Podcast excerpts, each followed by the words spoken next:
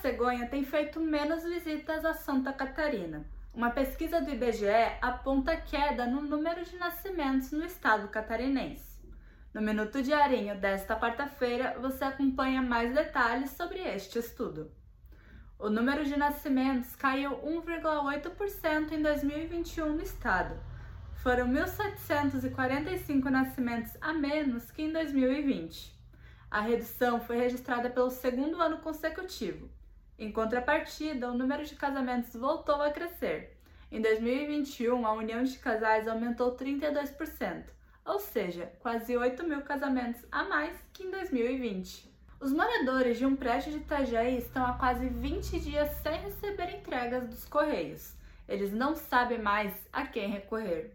A maioria dos residentes é idosa e está pagando contas com juros e multas. Até a gravação do Minuto Diarinho de hoje, não houve retorno dos Correios. 13 cidades catarinenses fazem parte dos 100 municípios brasileiros com a população mais rica. Os dados foram divulgados pelo Mapa da Riqueza e aponta que a renda média dos catarinenses é maior que R$ 1.600. Floripa lidera o ranking estadual e Balneário Camboriú é a mais bem colocada da Anfre.